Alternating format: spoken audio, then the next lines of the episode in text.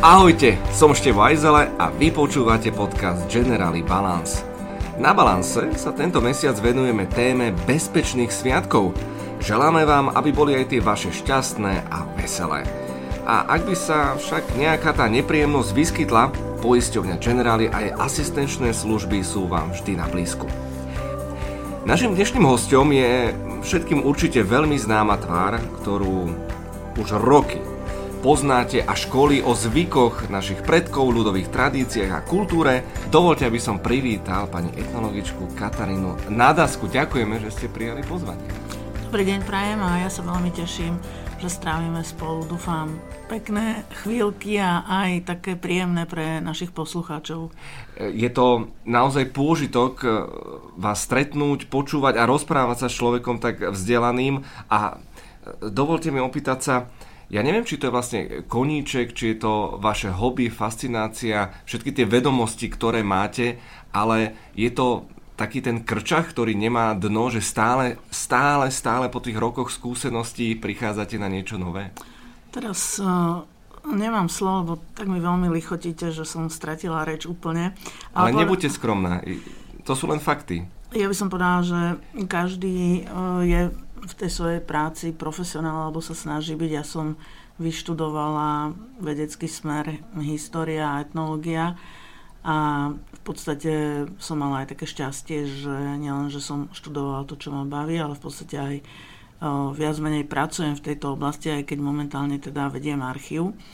Takže mám v podstate čas na to, aby som mohla si mnohé zvyky napríklad, e, lebo ja sa venujem historickej etnológii a to je taký odbor, mm, ktorý sa e, zaoberá najmä práve rituálmi, obradmi a zvykmi, ktoré už pomaly myžznú alebo úplne zmizli a máme z nich už len nejaké tie paberky.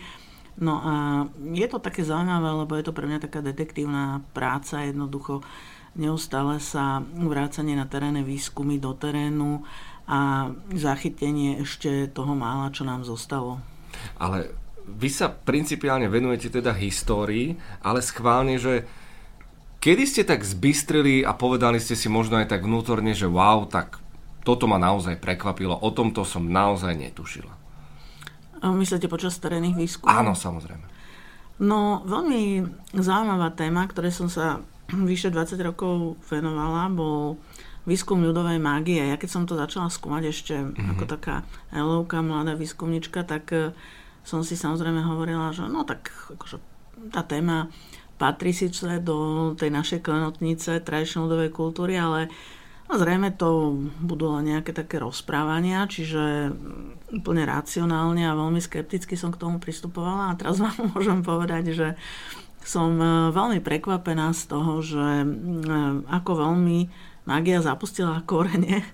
A nemyslím si, že len na Slovensku, lebo ono, v podstate každá krajina má také tie svoje e, prvky, ktoré sa venujú aj magii, ale viete, že žijeme v takom veľmi racionálnom storočí, ale napriek tomu veľa ľudí aj vzdelaných chodí k vešticiam a k rôznym magikom a nechávajú si mhm. poradiť. Takže je to také zaujímavé zistenie aj konštatovanie. Takže toto ma dosť prekvapilo.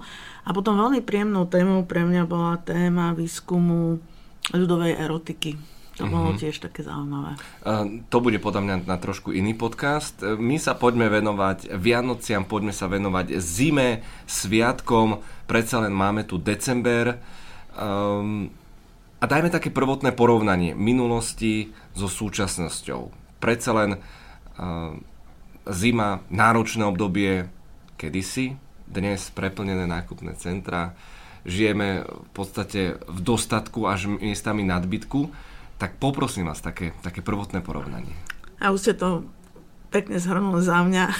Ale, nie, nie je, to, je to naozaj tak, že my máme Vianoce v podstate každý deň cez rok, patríme stále ešte k šťastným krajinám, kde viac menej máme čo na seba, čo do žalúdka. Deti naše majú nohy v teple, takže je to OK, ale eh, keby sme to mali porovnať, tak eh, v minulosti ten život bol, bol úplne iný. Ja neviem, nemusíme chodiť do 15. storočia, ale poďme len na začiatok 20. storočia. Boli sme súčasťou Uhorska a Slovensko, ale aj celé Uhorsko sa aj tak nazývalo, že baňa chleba a masti, to bol trošku možno taký posmešný názov, ale bola to realita, pretože aj na samotnom Slovensku, síce sme mali mesta, mali sme veľmi veľa miest m, kráľovských, veď tie už majú históriu od 13. storočia, ale napriek tomu uh, povedzme naozaj ešte začiatkom 20. storočia takmer 90% obyvateľov žilo na vidieku a tí zvyšní teda ľudia žili samozrejme v mestách. Potom ono sa to tak trošku aj rýchle zmenilo, pretože tá technická revolúcia zasiahla aj Uhorsko a začínajú sa budovať veľké fabriky, len v samotnej Bratislave ich bolo niekoľko. A to znamenalo, že začína prílev ľudí z vidieka do miest, takže tá situácia sa troška mení, ale e, napriek tomu na tom vidieku e, ľudia žili, dá sa povedať, že z toho, čo si dorobili, dopestovali, čiže tam niekde je aj zakorenený taký ten pre nás už nepochopiteľný vzťah slovenského človeka k pôde. Že viete, že často často proste a mnohí aj spisovatelia, či to bol Láco Ilemnic, e, Ladislav Novomeský alebo Petr Ilemnický alebo e, niektorí ďalší e, spomínajú aj v tých svojich dielách, že situácie, ktoré, ktoré pre nás sú nepochopiteľné, že napríklad keď mal rolník chore dieťa, tak e, viete, za lekára bolo treba platiť, tak e, využili sa všetky možnosti samozrejme takého toho ľudového liečenia, ale keď to nepomáhalo, tak e, to dieťa proste nechali zomrieť, hej, čo je veľmi kruté. A keď Jelenický to spomínal napríklad ako jednu takú svoju príhodu, lebo on bol učiteľ a on teda pôsobil v rámci učiteľovania na Kisuciach, pôsobil aj na západnom Slovensku a poznal teda ten život ľudí a teda spomínal, ako dohováral tomu rolníkovi, že veď ja viem, že máš peniaze, že prečo si teda nezavolal lekára. A on povedal, že no lebo mám viac detí a potrebujem prikúpiť kúsok poľa. A, a teda povedal, že tak pán Boh dal, pán Boh vzal ako na, mhm. na, na smrť toho dieťaťa. Čiže pre nás nepochopiteľné, absurdné, ale faktom bolo, že ľudia, pre, pre tých ľudí bola tá zem, tá pôda uh, niekedy naozaj viac ako ľudský život. A to potom aj sa viaže k takým novším dejinám, keď, ktoré prináša, prináša kolektivizácia v tých 50. rokoch 20. storočia. A to, to je taká veľmi bolavá téma pre mnohých ešte žijúcich pamätníkov, pretože sa vlastne museli vzdať tej svojej pôdy, pôdy a zakladali družstva sa rolnícke a podobne. No ale vrátim sa teda k tomu porovnaniu, lebo som trošku odbočila, ale chcem tým povedať... Ne, aspoň som pochopil, prečo Slováci tak milujú vlastne nehnuteľnosti. Áno, to je tiež jasné, lebo viete, to poskytovalo tú istotu, mm-hmm. ne, že niečo, čo mám a čo samozrejme môžem nechať e, svojim deťom. Navyše teda v Uhorsku dlho platil no, taký zákon, že nehnuteľnosti sa dedili po meči, to znamená, že na, a to vieme aj z rozprávok, že buď prvý alebo posledný syn e, zdedil chalupu aj s rodičmi a mal za povinnosť ich dochovať, ale každý syn mal skrátka nárok na kus pola.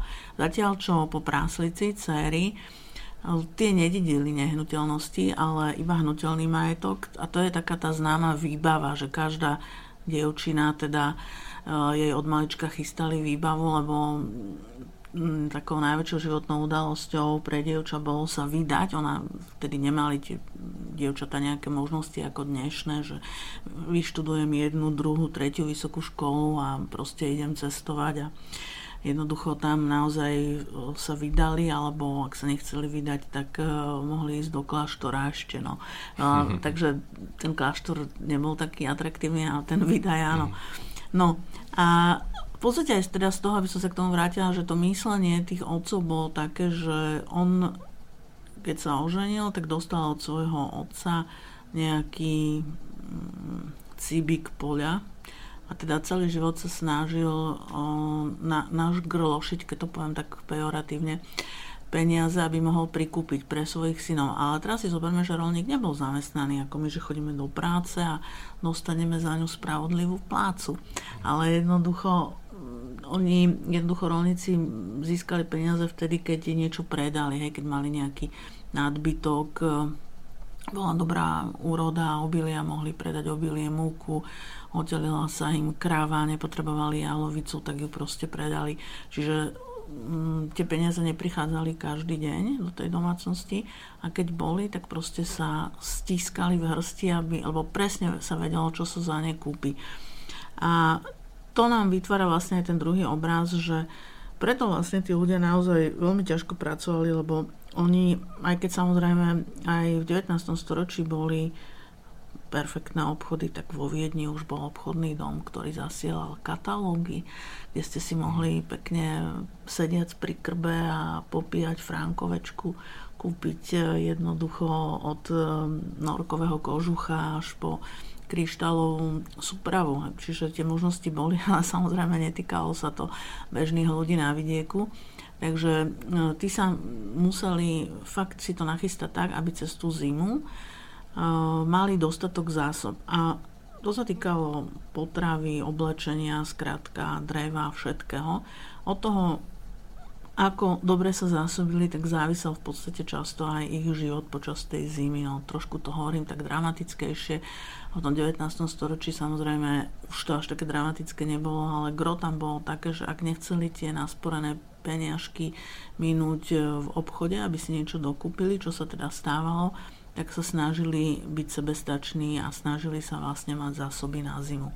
Takže aby sme dokončili tú vašu vlastne prvú otázku, že pre nich potom aj Vianoce, to boli sviatky ako zo slova svetiť, tak pre nich tie Vianoce boli jedny z tých najvýznamnejších sviatkov a v minulosti sa chápali hlavne duchovne nábožensky, pretože vlastne až do rozpadu monarchie sa naši predkovia riadili cirkevným kalendárom, ten bol taký akože dosť e, v popredí a až potom bol ten občianský až po vzniku Prvej republiky sa to otočilo, že v podstate bol, bol teda prijatý cirkevný kalendár. Čiže cirkevné sviatky sa veľmi svetili a boli tam presné určité predpisy, ktoré sa postaročia dodržiavali, čo sa môže, čo sa nemôže.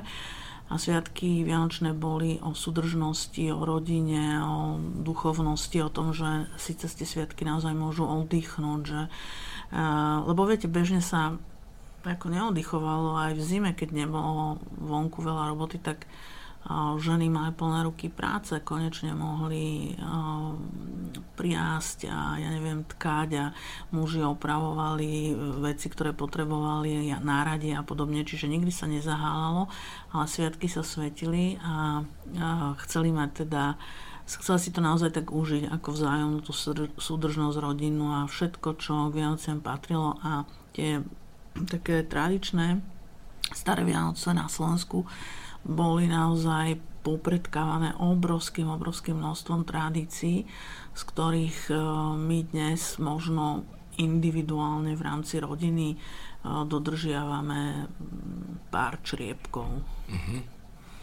Um Vráťme sa ešte teda k našim predkom a k tej príprave na samotné to zimné obdobie. A ako si posilňovali zdravie a imunitu? No to je dobrá otázka. Úplne tým, že oni mali úplne iný životný štýl ako my, čiže žiadne nejaké sedavé zamestnanie, ale proste naozaj tá fyzická práca tam bola každodenná a to napríklad si môžeme všimnúť Keby sme išli do múzea a všimneme si ľudový odev, tak vidíme, že napríklad do ženského odevu by sa dnes možno vošlo 10-ročné dievča. Čiže naši predkovia boli nižší, boli taký, ako sa to hovorieva, to že hovorieva sa, že húžva chlap, áno, mhm. utlý a proste taký vyslovene len šlachy a to platilo aj pre mužov, aj pre ženy. Proste mali, mm, z toho vyplýval aj ich zdravotný stav bol iný. Napríklad oni nepoznali nejaké civilizačné choroby a srdcovo choroby a podobne, ale zase napríklad, kým nenašli a nerozšírili sa antibiotika, tak zomierali aj na zápal plúc, to bola veľmi vážna choroba, tuberkulóza, reuma a niektoré teda tie ďalšie druhy chorôb, ktoré ich trápili. Ale čo sa týka toho otužovania, tak eh, s tým problém nebol, pretože Základná surovina pre to zimné obdobie bola kyslá kapusta, to sa na celom území Slovenska tlačila do sudov a kapusta je taká vďačná plodina, tá zimná, že ona naozaj sa urodila všade aj hore na Kisuciach, kde je taká tá kamenistá, menej kvalitná pôda, aj dole na dolniakoch, čiže kvasená kapusta ako mi rozprávali na Kisuciach, že ja neviem, tak samozrejme, že tie rodiny boli viac členné, bežne mali 12-15 detí, aj keď zase treba povedať, že nie všetky deti sa dožili do dospelosti, ale teda tých detí bolo viacej že mi rozprávali, že oni mali také, také no, tri súdy alebo štyri súdy, každý 300 litrový, uh-huh. plný natla- v jednej rodine, hej, plné natlačené kyslé kapustné, že tú zimu to skonzumovali. A kyslá kapusta dneska je možno už taká zaznávaná, ale je to, má veľmi veľa benefit, benefitov pre zdravie k tomu nejaká tá švábka, či, čiže zemiaky a sem tam teda na nedelu kúsok mesa veľa cesnaku, cibule, veľa sa pestovalo kedysi v každom, každom dome hrušky, jablka, slivky, všetko sa to sušilo a samozrejme váril sa slivkový lekvar, čiže žilo sa, alebo tá stráva mala taký jednoduchý princíp, sezónnosť a lokálnosť. A tým pádom aj čo sa týka toho otužovania, tak oni nepoznali také tie syntetické vitamíny, ale boli to najmä vitamíny z prírody. Môžeme povedať, že fitoterapia bola veľmi bežná postaročia rozvíjana metóda liečenia a využívali sa naozaj e, všetky e, bylinky, ktoré mali blahodárne účinky na život človeka, sa zbierali a potom sa pili celú zimu vo forme čaju. Sladilo sa veľmi málo, sladilo sa prevažne medom aj keď prakticky od novoveku sme aj sa dovážal napríklad aj do Uhorska taký ten tmavý trstinový cukor, ale ten sa predával z počiatku v lekárniach ako liek. A bol drahý a potom až neskôr teda prišiel ten biely cukor z cukrovej repy, ale celkovo ľudia oveľa menej napríklad sladili ako dnes, čiže skôr si my máme také zvláštne už rozmaznané chuťové bunky, že také tie klasické jedla, keby sme si aj navarili, dajme tomu, by sme sa zahrali, že sa presunieme do minulosti o 150 rokov dozadu, tak mm, si myslím, že by nám to už vôbec nechutilo, pretože bolo to naozaj z nášho pohľadu jedlo také veľmi prírodné, kde sa málo korenilo a keď tak bylinkami nebolo to premastené. Skrátka, jednoducho striedma stráva. Uh-huh. Ale pochopil som to správne, že naši predkovia verili v to, že trstinový cukor je liečivý? Áno, jedno obdobie, a to sa netýkalo len Uhorska, ale povedzme celej Európy. On sa z začiatku, ako sa začal dovážať, a to je, to je produkt zámorských objavov 17. storočia, a kým sa teda postupne etabloval v Európe, tak to sme v 18. storočí a to sa predával z začiatku v lekárniach, bol drahý, ako všetko, mhm. čo, čo prišlo zo zámoria z Nového sveta, tak to isté platilo pre korenie, ktoré samozrejme bolo možné dostať, kúpiť, ale taký koriander alebo práva vanilka boli veľmi, veľmi drahé a preto potom aj, keď sa posunieme o storočie vyššie, na koniec toho 19. storočia, tak to presne boli tie výdavky, ktoré sa dali, na ktoré tá rodina teda aj myslela, že na tie Vianoce si chceli dopriať a dopriať v tom slova zmysle, že na, na tom adventnom jarmoku si kúpili práve napríklad nejaké tie koreniny, anís, koriander, pravú vanilku, ktoré potom tie gázinky potrebovali do toho vianočného pečenia. Uh-huh. Samotné Vianoce pre mňa začínali vždy Mikulášom. Dnes mám pocit, že začínajú už e, koncom septembra, oktobrom, v rámci vianočných reklám, ktorými sme často presítení. Ako to bolo vlastne v prípade našich predkov? No, vianočné obdobie mm, pre, e, samotné začína štedrým dňom, ale je také predvianočné obdobie, ktoré nazývame adventné. A je to zla, advent je z latinského slova adventus, je to čakanie, očakávanie. V tom biblickom slova zmysle očakávanie príchodu narodenia Ježiša Krista. A na advent vždy začína 4 nedela pred samotným štedrým dňom, čiže 4 týždne. A u nás. Prepačte, pre mňa začínal vždy iba adventným kalendárikom. A mohol som prvých 6 čokoládiek zjesť. Tak jasné, ale vy máte 30 rokov, tak to... No, vy ste veľmi zlatá. Ja, áno, jasné, jasné, jasné. Nie, ja, to, ja teraz to hovorím z takého historického hľadiska. To bolo napríklad adventné kalendáre, to je taký najmladší spôsob e, rátania času, ktorý bol vymyslený pre deti dieťa v tom svojom detskom rozmýšľaní nechápe celkom to plynutie času a deti sa vždy vypytovali, a kedy už budem, kedy príde Ježiško, kedy budú Vianoce. Tak e, e, ten starší vymysel bol adventný kalendár teda, pardon, adventný veniec, ale ten mladší je práve ten adventný kalendár, ktorý kedysi bol teda, dneska už ho poznáme v rôznych, rôznych verziách, ale tá prvá verzia bola, bola papierová, boli tam teda okienka od e, toho 1. decembra po ten 25.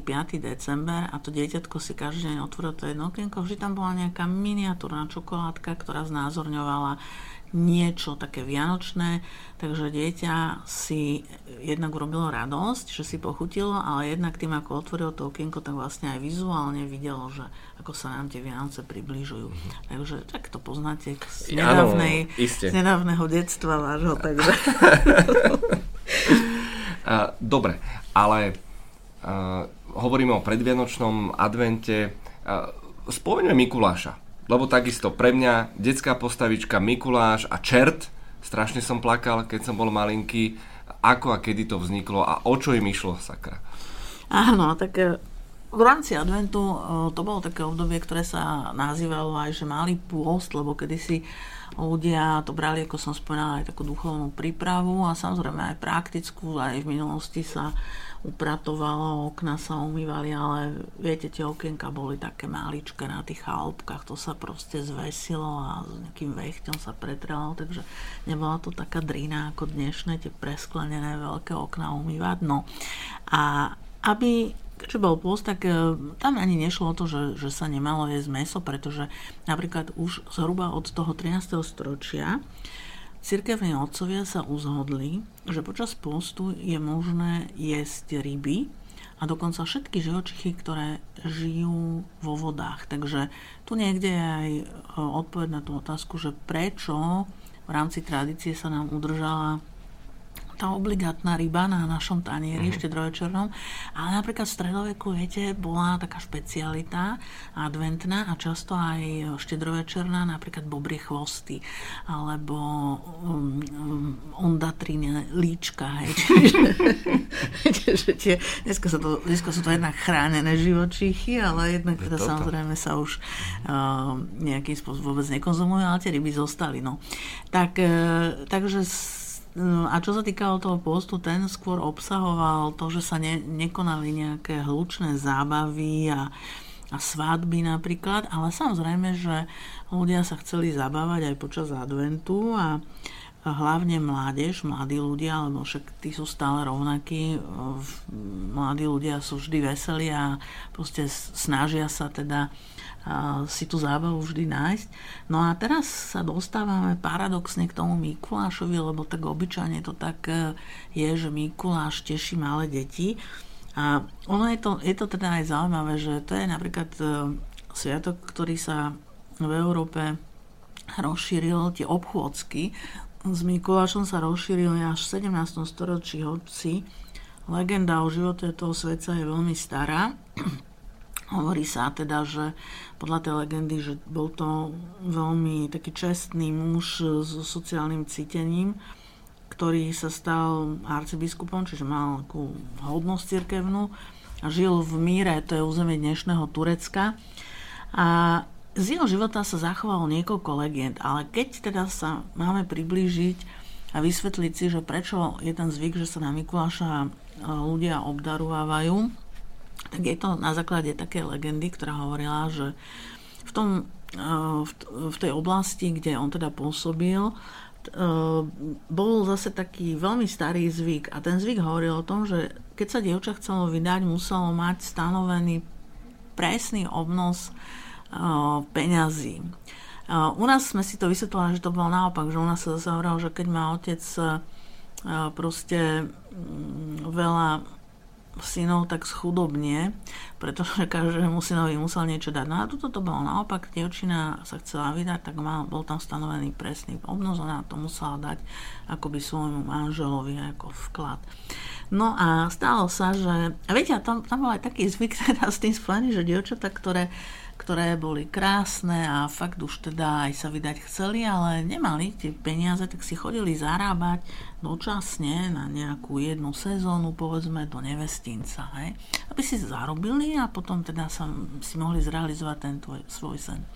No a tak teda tá legenda hovorí, že tam žil muž, vdovec, ktorý e, mal tri krásne cery, tak vekovo približne rovnaké, čiže už také sudce na vydaj, ale nemal ani pre jednu tú požadovanú sumu. Takže zostával ten nevestinec. No a Mikuláš, e, e, ktorý sa to dozvedel, tak sa rozhodol, že tomu zabráni a vlastne každý večer dal do okna mešec s tým presným obnosom a urobil to trikrát, aby každá dievčina mala peniaze a mohla sa vydať. Toľko hovorí legenda. A je to vlastne legenda o obdarovávaní, takom tajomnom, lebo on teda nechcel, aby sa zistilo, že kto ich obdarovával, ale nakoniec sa to teda ako na to prišlo. A to je niekde ten zárodok toho, že prečo sa na Mikuláša obdarovávame. Ale je teda zaujímavé, že celá tá mm, legenda ako keby sa u Európanov ujala práve až v tom 17. storočí a najprv E, to bolo u aristokracie, ktorá nielen obdarovávala svoje deti, ale povedzme tam bola aj taká tá sociálna úloha, že sa uh, nakúpili nejaké praktické veci, potraviny alebo čiapky, šále proste aj pre tie chudobnejšie deti. No a do popredia sa nám dostáva postava Mikuláša, obyčajne to bol nejaký vysoký urastený mládenec, ktorého teda obliekli klasicky, ako sa Mikuláš mm, v tej západnej ikonografii znázorňuje. Čiže ako som hovorila, mal arcibiskupskú palicu, čiapku arcibiskupskú a samozrejme taký plášť, ktorý bol, bol pôvodne ornátom a na chrbte mal nejakú nošu s tými dárčekmi a tak vlastne chodil a obdarovával deti.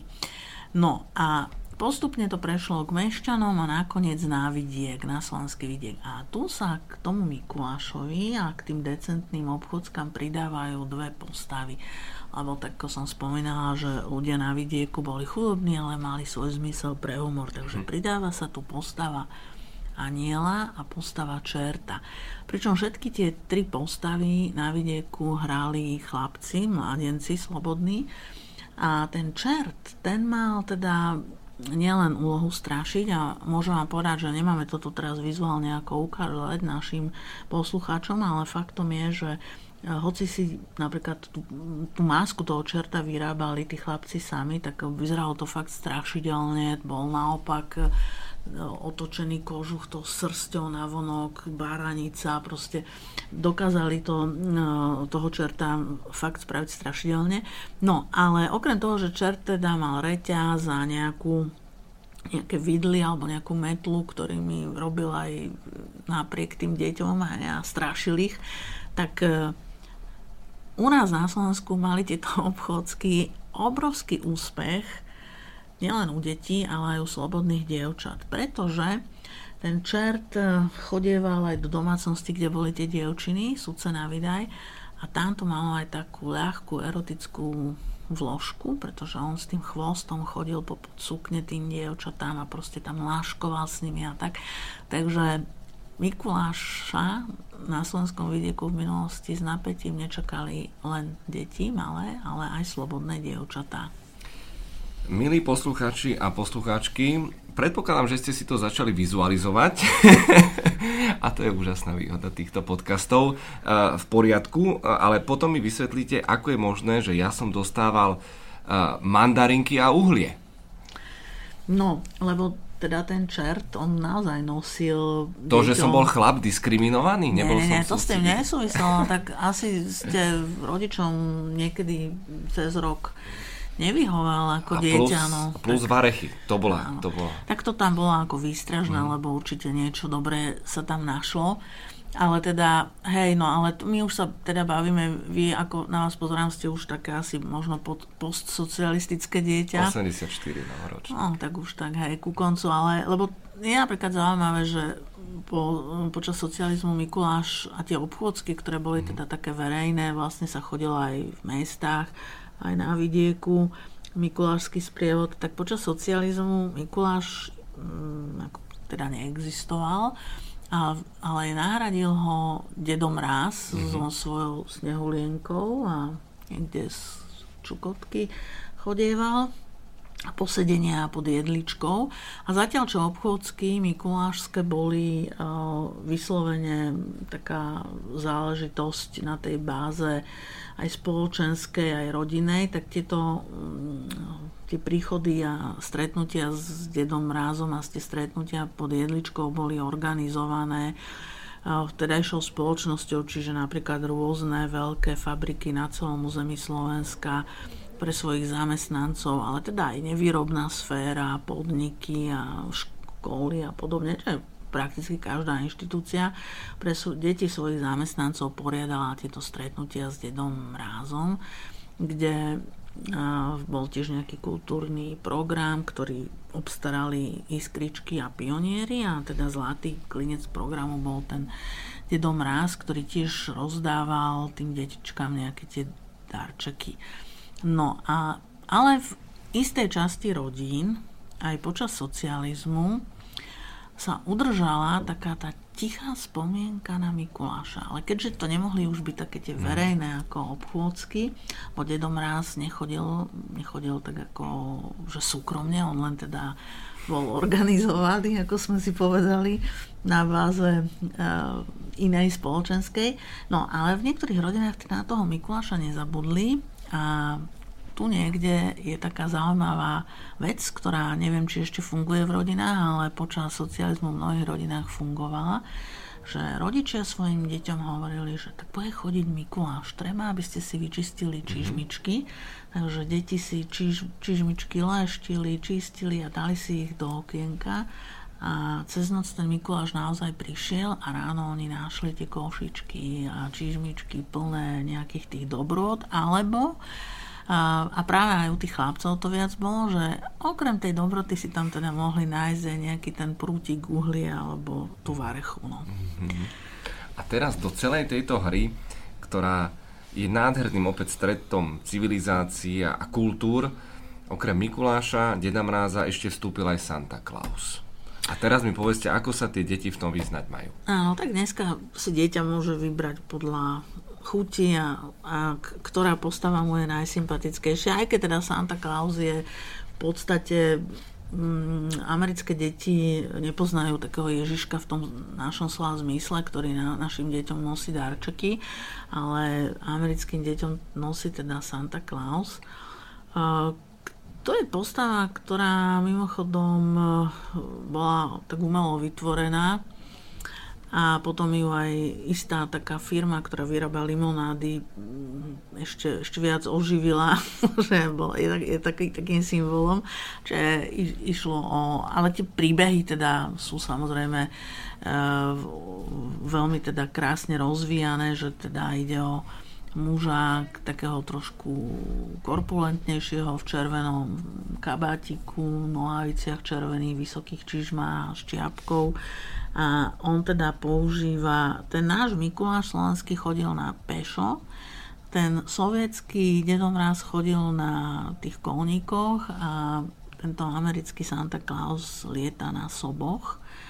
A sú teda aj rozprávky o sobovi Rudolfovi, to bol jeden z tých sobov, ktorý mal väčšine nejakú tú nádchu a mal taký červený nos a raz sa mu to teda aj oplatilo, vtedy sa stal populárny, keď v tej hmle ten nos mu začal žiariť a pomohol tomu Santovi, aby našiel cestu, lebo Santa chodil teda na samozrejme cez komín a takou novšou tradíciou, ktorú americké deti tiež už niekoľko desiatok rokov dodržiavajú, je, že sa patrí nechať, čiže dárček aj pre Santu.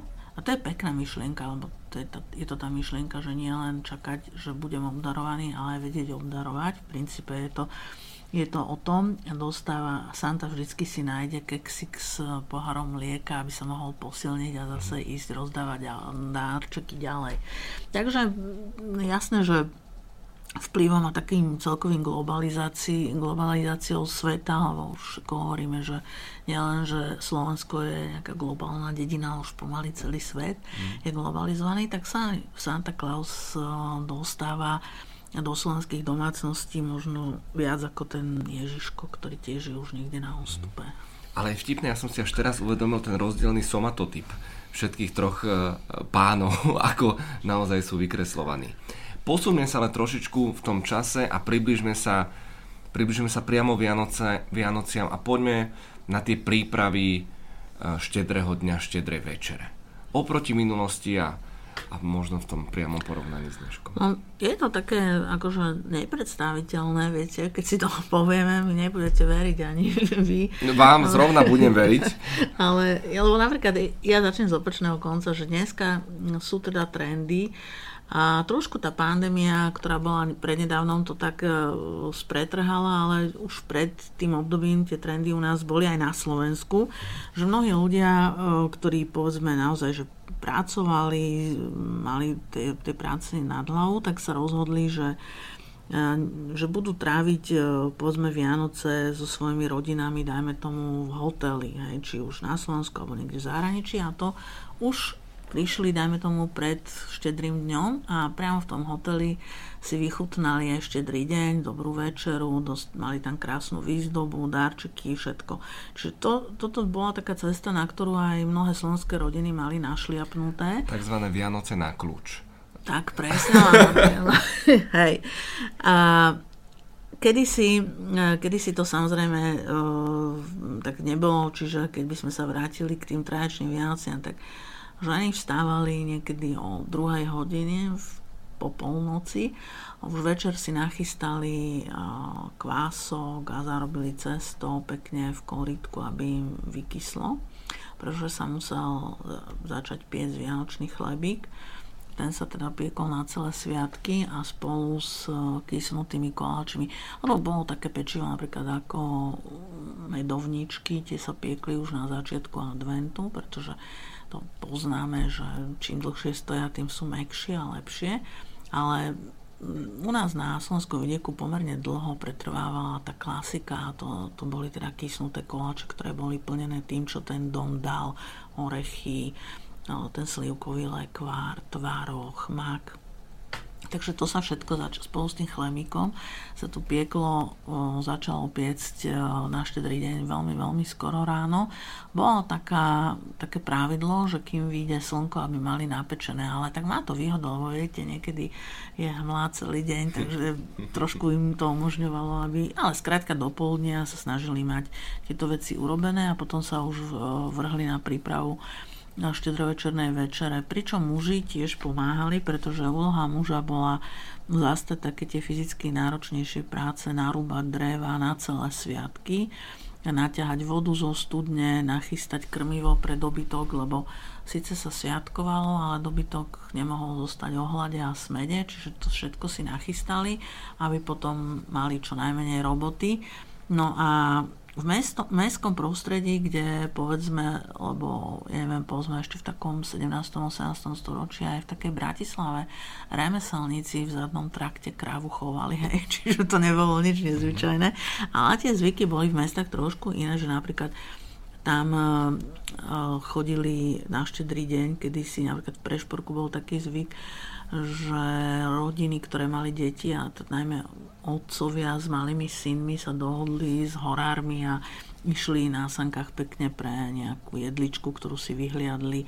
Hoci si ju mohli kúpiť aj na trhu, ale tak no, to bolo to taký zážitok.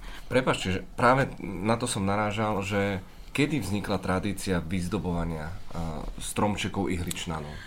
Celkovo je to tradícia, ktorá k nám prišla z nemeckých horiacich krajín a ani v Nemecku vám presne nikto nepovie, že kto to vymyslel. Niekoľko je takých legend a taká najrozšírenejšia je tá, že Martin Luther išiel raz cez les zasnežený a tak vnímal tú krásu prírody a ten kontrast, že tak vždy zelené stromy po, pocukrované tým snehom, tak sa rozhodol, že uh, proste sa do toho lesa vráti a že vytne nejaký stromček, aby si to mohol aj doma sa podeliť s tou krásou, vôňou, so svojou rodinou. Tak teraz jedna z tých legend hovorí, že Martin Luther ako prvý ozdobil vianočný stromček. Faktom je, že z, z toho Nemecka to prišlo vlastne, ale napríklad samozrejme zase, ako sme už niekoľkrát dneska hovorili, prvé stromčeky šlachta. Šlachta bola taká, mm, viete,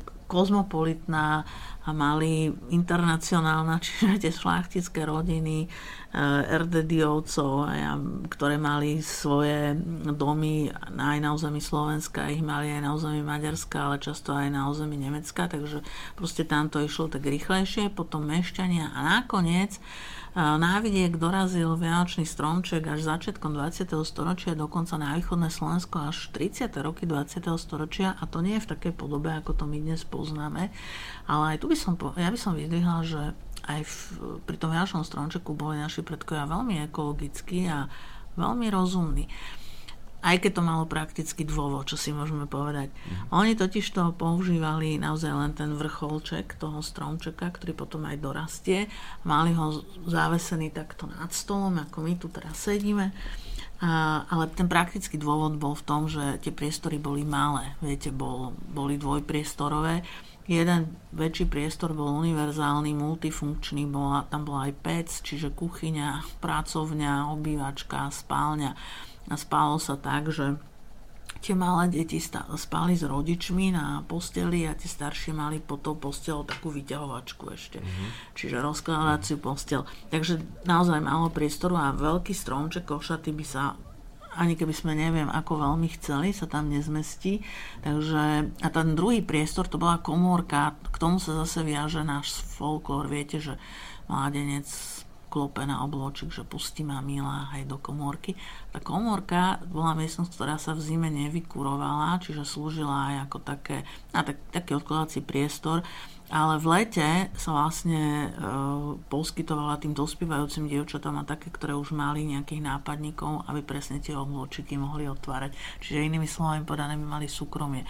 No, takže do toho jedného priestoru ten stromček sa preto zavesil a aj keď sa Vianoce skončili, tak on sa ešte veľmi ekologicky využil, že keď bol eh, keď bol ten stred toho stromčeka taký silnejší, tak sa z, ne, z toho dreva sa robili práve tie spomínané varechy rôzne a proste nárade, he, čiže tam nič Ďakujem, nevyšlo.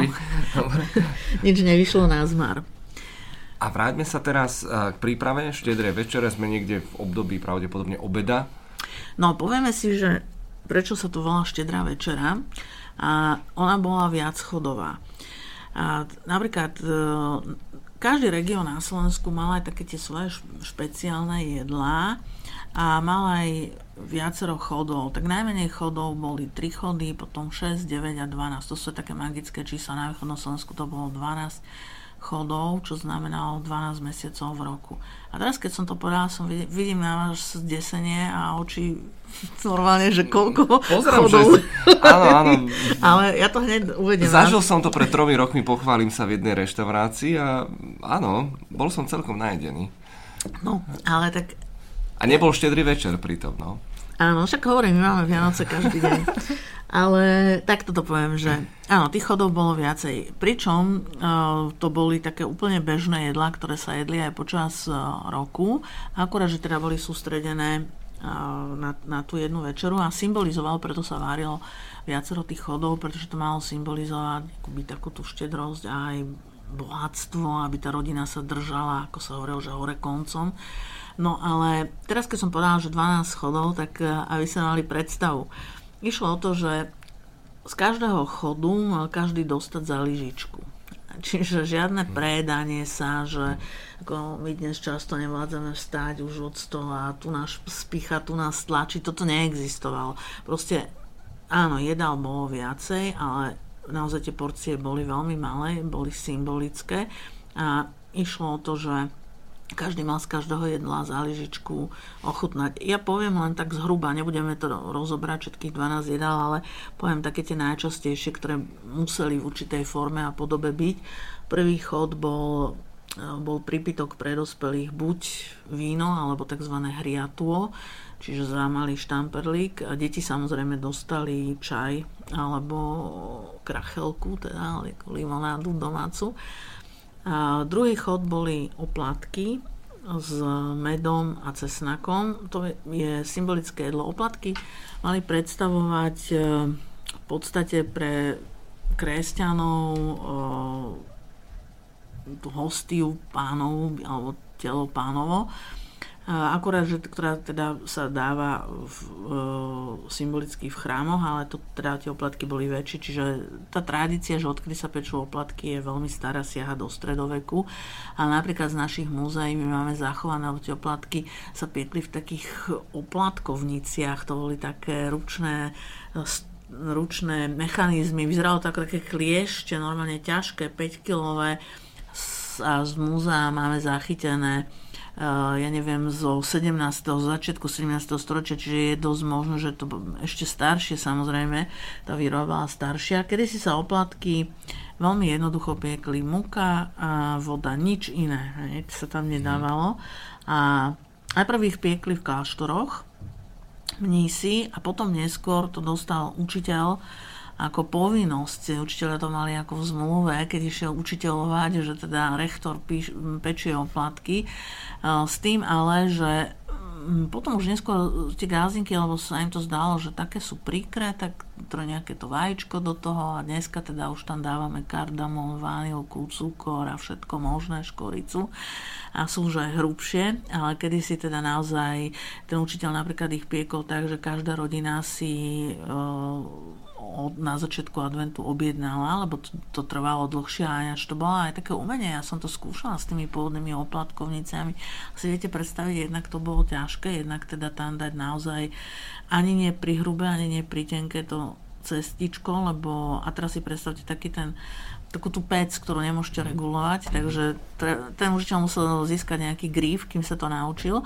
A preto aj každá rodina si objednala presný počet kusov obyčajne. Sa to robilo tak, že koľko bolo členov v domácnosti, toľko oplátok. Čiže pre každého len jednu. Žiadne také ako my dnes, že máme chud na oplatky, tak celé, celé predsviatkové obdobie aj po sviatkovej jeme. No.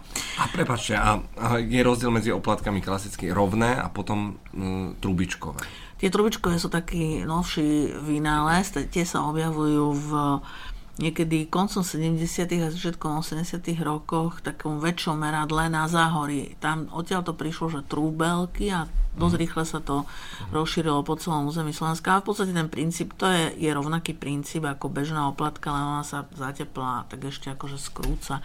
Sú krehšie možno ešte, no, ako tie oplatky. No a k tomu sa teda dával určitá oplatka ako symbol kresťanstva a k tomu med, to bol magický pokrm, alebo starí Slovania brtničili. Hej? A brtničiť znamená, že teda vyberali med divých včiel a vedeli ho spracovať, veď akože medovina to bol staroslovanský nápoj, čiže ten med mal aj vyslovene bol vzácný a bol považovaný za magický. Takže preto med tým maličkým deťom robili e, mama alebo otec taký krížik e, z medu mm-hmm. na čelo sa hovorilo, že je to medenie, že medím ťa, aby boli, e, med je sladký, tak aby boli tie deti navzájom medzi sebou milé, dobré a samozrejme aj aby boli dobré vzťahy medzi deťmi a rodičmi. No a cesnak, cesnak on má takú špecifickú chuť a vôňu, ale teda je veľmi zdravý a pre našich predkov to bola zase magická plodina, lebo verili, že presne pre tú chuť a vôňu odpudzuje démonov a konkrétne upírov. Hej. Lebo viete, akože upír je uh, nemrtvý, neľapšoj, ten, ktorý sa vracia, to znamená, že je to, je to vlastne uh, telo človeka, ktoré je uložené do zeme a naši predkovia si to predstavujú tak, že má dve srdcia, jedno zomiera spolu s ním a to druhé mu naskakuje, aby sa udržal upír, nemrtvý pri živote, tak musel konzumovať to, čo je pre človeka najvzácnejšie, to je krv. Hej? Ale krv, keď máme krv, ešte žijeme. Čiže niektorí upíry neboli vyberaví a a uspokojili sa aj s krvou zvierat, ale mnohí teda hm. túžili po tej ľudskej krve. No a Keďže ten folklórny upír, na rozdiel od upírov od dnešných moderných, tak ako si ich predstavujú tí moderní režiséri, že nám predstavujú upíra alebo upírku ako nejakú neskutočne krásneho človeka, muža, ženu, sexy a tak ďalej, takého mystického, tajomného, tak ten folklórny typ upíra bol pravý opak. Bol to nemrtvý, niekto, kto aj keď nezomrel, ale je v tom hrobe, on vychádza hej, po, po tom zotmení, čiže páchne, nie je vôbec pohľadný, proste mŕtvola. Hej. A keďže má to jedno srdce, ktoré už nežije, tak teda nie je v takom najlepšom stave. Uh-huh. Takže uh, tam, tam preto teda sa hovorilo, že páchnúci upr, upír a čo, čo, čo môže pomôcť, aby sme sa ho zbavili. Je to taký ten figel tej mágie podobnosti, že podobné riešim podobným. No cesnak, hej, pretože ten cesnak tiež je taký nevábny, takže ten cesnak odpu- mal, tak ľudia verili, že má teda odpudzovať upírov. No a aby boli teda chránení celý rok proti démonom, upírom, tak sa dával strúčik cesnaku. No to sme pri druhom chode. Tretí chod bola vianočná polievka a tá bola tiež na rôznych, v rôznych kútoch Slovenska rôzna, aspoň niektoré spomeniem, Južné Slovensko, klasický alebo teda rybacia polievka na rôzne štýly. Potom to mohla byť na záhory bola strukovinová so širokými rezancami, taká, že až nie lyžica stála, poznáme šošovicovú polievku, hráchovú, melencovú polievku, bielu mliečnú polievku, hríbovú, na východnom Slovensku juška a tak ďalej, čiže naozaj tých polievok bolo veľmi veľa a tá musela byť. No potom um, Slovensko sa trošku delilo o, zhruba od konca toho 16. storočia cez to 17. storočie sa to rozdelenie tak prehlbilo aj konfesionálne, to znamená, že máme tu aj protestantov a tí napríklad na rozdiel od tých katolíkov ten pôzd nedržali, čiže v tých protestantských oblastiach tam sa konali tesne pred sviatkami zabíjačky a u nich teda bol ďalší taký chod navyše, že teda boli, bola to huspenina, rôzne tie pochutiny z čerstvej zabíjačky a bola kapusnica napríklad, ale s klobáskami. Kdežto u katolíkov bol, mohla byť tiež kapusnica, ale tzv. pôstna, teda bez, bez mesa. Aká špecialitka bola, že keď hovoríme o tej kapusnice, že to, tá sa ešte várila potom posledná kapusnica napríklad pred Veľkou nocou a keď to nahrávame, teraz sme v Bratislave, tak viete, prešporská postná kapusnica bola so žabými stehienkami, hm. famóznymi. Chlapci nachytali na mieste dnešnej matadorky žaby a gazdníky vedeli veľmi perfektne pripraviť, čiže je to pôstne meso. No, a, takže to bol, to bol teda ďalší chod. Potom následovala u katolíkov tá ryba, ktorá bola teda pôsna, ale v minulosti ryby neboli také, ako ich my dnes poznáme, že veľa ľudí proste má veľmi rádo a teší sa, lebo si dá čerstvého kapra vypražaného s nejakým zemiakovým šalátom, to je taká tá klasika za posledných 50-60 rokov. Ale predtým sa ryby jedli aj také, ktoré by sme ani nepovedali, že teda také úpravy, že boli pečené, alebo kyslé ryby, alebo solené, alebo udené. Čo normálne tie kyslé rybky, ktoré my nespoznáme ako závináč, tak to, to bolo niekedy o, ako, ako jeden z tých štedrovečerných chodov, hej, ako ryba v tej, tejto podobe. A vyprážaný kapor sa objavuje prvýkrát tak vo väčšom potom e, počas Prvej republiky, lebo vtedy prišlo z Čiech veľa e, českej inteligencie a učitelia silové zložky. Oni si priniesli aj svoje, samozrejme, svoju, svoju kultúru, svoju tradície. A keďže viete, ako my ako Slováci sme boli súčasťou Uhorska, či my máme veľa spoločných dejín aj jedál povedzme s dnešnými Maďarmi, ale Češi tí boli ako to pred Litavsko, my sme boli to za Litavsko, potom rozdelení, tak oni majú viac alebo dosť veľa aj z tej nemeckej, teda rakúskej kuchyne, čiže tam tie vyprážané jedlá boli skôr ako u nás, oni si to teda aj priniesli, takže potom e, aj ten, ten kápor sa tak vyprážaný už začína viacej objavovať e, v, počas Prvej republiky a postupne sa úplne udomácnil.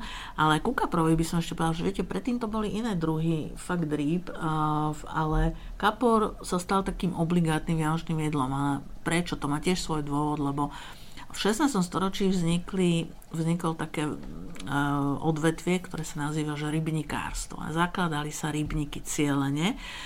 A najprv v Čechách, tam sú, naozaj máme tam rybníky, do ktoré dodnes existujú a historicky patria k takým najstarším a potom postupne aj na Slovensku. Buď to kláštory uh, zakladali rybníky alebo jednotliví páni. Zostalo to, už, už sa rozpadla monarchia, už bola prvá republika a tie rybníky pretrvávali. V podstate dodnes rybníkárstvo ako vedné odvetvie existuje, je to súčasť polnohospodárstva. A v tých rybníkoch sa cieľene celý rok nasadzajú chovajú kapre, ktoré sa ešte na jeseň prikrmujú. Ja viete, ako na jeseň sa štopali husy niekedy, alebo aby bola tá hus fajná, taká Eh, pribratá na váhe. Čiže to isté, no, tie kapre sa neštopali, ale princíp bol rovnaký, že sa prikrmovali. Kapor je vynikajúca ryba v tom, že ona rýchle priberá na váhe a dokáže kapor byť akože pekne okrúhly, takže je to vďačná, eh, vďačná ryba, niekto to meso miluje, niekto uh, trošku si ho dáva najprv do mlieka, alebo predsa len on má rád aj bahno a tak ďalej, ale proste pre Slovákov je to stále taká obligátna ryba. Mnohí si uh, kapres to bolo naozaj aj počas socializmu, to strvalo, že sa tesne pred Vianocami teda priniesli tie káde s rybami živými a, a ľudia si kupovali kapre, lebo bolo to raz do roka a dneska ten problém nemáme, dneska si môžeme živú rybu kúpiť hocikedy, ale stále je veľa ľudí na Slovensku, ktorí si to nenechá uísť, hoci teda sa stretávame aj s iniciatívami, že kaprie peklo, že proste chovať, teda, teda kupovať tých živých kaprov nie, nie je najsprávnejšie. Hoci ja si myslím, že viete, keď to kupujete od profesionála, tak ten vám uh, vie toho kapra tak humánne pripraviť, aby už potom s tým problém nebol. Možno väčší problém je, keď, e, keď sa kúpi kapora doma, lebo napríklad ja ako dieťa som to pravidelne zažívala, že sme kúpili kapra aj týždeň a my sme ho tam prikrvovali v tej vani a váňa bola odstavená, ale teda potom mal úlohu otec, že musel ho tiež nejak humánne pripraviť No a potom sme od toho úplne opustili, lebo bolo nám to samozrejme ľúto, že ten kaprík si sa s ním človek sa z ní skamaráti. Meno a potom sme dávali tak, samozrejme. No, potom ho nebude chcieť jesť. takže, takže ja to chápem, ale toto asi nebude tá správna cesta, no, lebo potom niektorí ľudia to riešia tak, že toho kapra zoberú a hodia do Dunaja, čo on hneď zomrie, lebo to samozrejme je pre tú rybu rýchla smrť, no. Takže, no ale dobre, tak, takže tak ďalšie jedlo, ako som sa vrátila, bol, tá, bol ten kapor alebo tá ryba. No a potom to boli rôzne kaše. A teraz mohli to byť strukovinové kaše, napríklad e, šošovicová. Šošovica, symbolika. To nemáme len u nás, to máme aj v iných krajinách, že šošovica na Vianoce sa mala jesť, lebo pripomína peniaze, čiže aby bola hojnosť ako kaša šošovicová, hrachová kaša, alebo potom kaše obilninové, ktoré sú také pôvodné. Viete, ako sa hovorí, že kaša matka naša, chlebíček na štatíček, čiže sa jedli obilninové kaše na sladko, prosná jačmenia kaša s pokvapkaná medom, ochutená sušeným ovocím, vynikajúca pochuťka. Potom to bola tzv. tengeričanka alebo kukuričanka, čiže kukuričná kaša, ktorá, ktorú my máme trošku spoločnú s polentou napríklad. Mm-hmm v, alebo aj s rumúnskou mamaligou. To je zaujímavé, že niektoré tie jedla majú až taký celoeurópsky samozrejme základ. No a naj, jedno z tých najmladších bola potom Ježišková kašička, to bola pekný názov a išlo o klasickú kukuričnú um, krupicovú kašu, kde sa tiež polialo roztopené másielko a práve nejaká tá spomínaná vanilka alebo niečo sladké návrh. No a úplne najmladšou kašou je tzv. rýs kaša, alebo teda rýžová kaša, ktorá tiež bola niekedy súčasťou štedrej večere. Potom to boli pyrohy, ktoré boli plnené maslo, um, um, zemiakmi a poliaté maslom. Potom to boli tzv. bobaľky, alebo lávance, alebo opekance s makom. No a potom prišli na rad koláče a spoločne sa teda vstávalo od stolu. Jeden z takých zvykov, ktoré sa ešte aj dnes možno dodržiava, je to, že keď si celá rodina sadne za stôl, tak jeden človek by mal ako obsluhovať. Obyčajne je to najstaršia gazdina, ale kedy si to malo, ono to malo zase praktické vysvetlenie, že toho priestoru nebolo veľa, tak aby tam všetci krížom krážom ako nechodili, tak vlastne jeden človek obsluhoval. A možno ešte taká zaujímavosť, že aj sme si všimli, ak som teraz rozprávala o tých niektorých jedlách, že oni majú dosť takú hustú konzistenciu. Hej. A bolo to preto, lebo na Slovensku sa veľmi dlho jedlo z tzv. jednej spoločnej misy. To bola veľká misa, hlboká, a boli aj špeciálne lyžice, ktoré už dneska ako sa nepoužívajú, také väčšie a také hĺbšie. A bolo to kvôli tomu, aby, ako sa hovorilo, že a načriem poriadne z tej misy. A, mm, a ešte teda zvykom bývalo, že keď bolo ľudí veľa, tak e, napríklad sedeli muži, lebo tí, tí ako, aj keď to neplatilo celkom pri tej štedrej večere, ale teraz som odbočila, že tak vo všeobecnosti ten systém, zasadací poriadok e, pri stole bol teda taký, že muži, keďže fyzicky ťažšie a náročnejšie pracovali, tak boli, si mohli sadnúť a keď už mali manželky, tak tie stáli za nimi a ešte keď mali dieťa, tak dieťa pekne na rukách.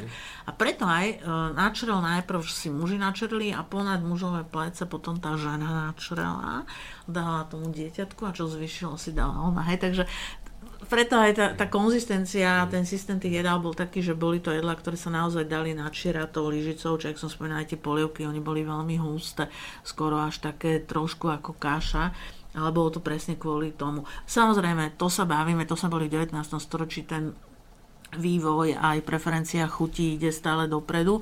Čiže aj dnešné rodiny, aj keď si nechajú jedno, dve jedlá ako tú rybu, ale vidíme, ryba je už vypražaná. Hej zemiakový šalát napríklad je tiež taká nová záležitosť e, po druhej svetovej vojne sa to tak rozšírilo.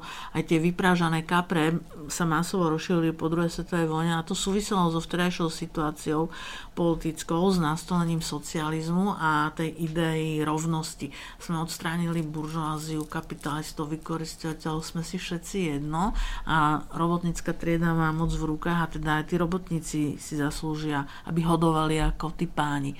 A čím teda budú hodovať? No vyprážanou rybou a majonézovým šalátom. No, dobre, teraz som to tak zle povedala, ale tak toto bolo naozaj. No, Uh, takže zhruba takto tá štedrá večera vyzerala, ako hovorím, boli tam samozrejme ešte rôzne lokálne varianty.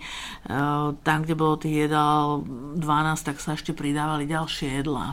Ale viac menej sme to pokryli. No tak uh, celkom som vyhľadol, nebudem vám klamať. Skúsme sa dotknúť teraz takých tých mystických záležitostí, záležitostí náboženských, e, možno mágie? No, dobre, tak začneme, začneme uh, trošku takými religijnými vecami, že hovorili sme o tom Vianočnom stromčeku, lebo dneska je to tak, že keď sa kohokoľvek opýtate, že tak čo je pre vás takým symbolom Vianoc, tak nám povedia, že no, Vianočný stromček, prípadne darčeky. Ale kedy si pre ľudí uh, symbolom Vianoc bol Betlehem. Betlehem je teda veľmi stará záležitosť. Hovorí sa, že svätý František z Assisi ako prvý urobil tzv. živý Betlehem. V 90. rokoch 20. storočia to prebiehalo aj v Bratislave. To znamená, že normálne je tá scéna biblická narodenie Ježiša Krista, kde ktorú hrajú živí ľudia, včítanie toho nemluvniatka, malého Ježiška. A taký živý Betlehem bol teda veľkou atrakciou. Ale okrem toho každá uh, rodina mala svoj vlastný Betlehem. Tie Betlehemy boli veľmi rôznorodé, drevené, voskové, v tých banických oblastiach to boli také špecifické vkladačky do fliaž, kde sa vkladali celé Betlehemy, papierové, proste úplne rôznorodé. A Betlehem bol vždy vlastne takým tým, predstavoval ten príbeh Vianoc pre, pre tie rodiny. No a je, je teda badateľné na Slovensku taký tzv. náboženský synkretizmus, to môžeme nazvať. To znamená, vysvetlím, že o čo ide, že na jednej strane teda sme tu mali od, od čias cyrilometodické misie postupne sa prevažovalo kresťanstvo, aj keď samozrejme aj Kelti, ktorí tu boli a po nich teda prichádzajú Slovania, veď aj o, oni mali svoju vyspelú vieru a kultúru. Čiže, ale, a veľmi pekne je to, že na jednej strane teda sa prijalo kresťanstvo a na druhej strane niektoré tie prvky, také predkresťanské, tu zostali.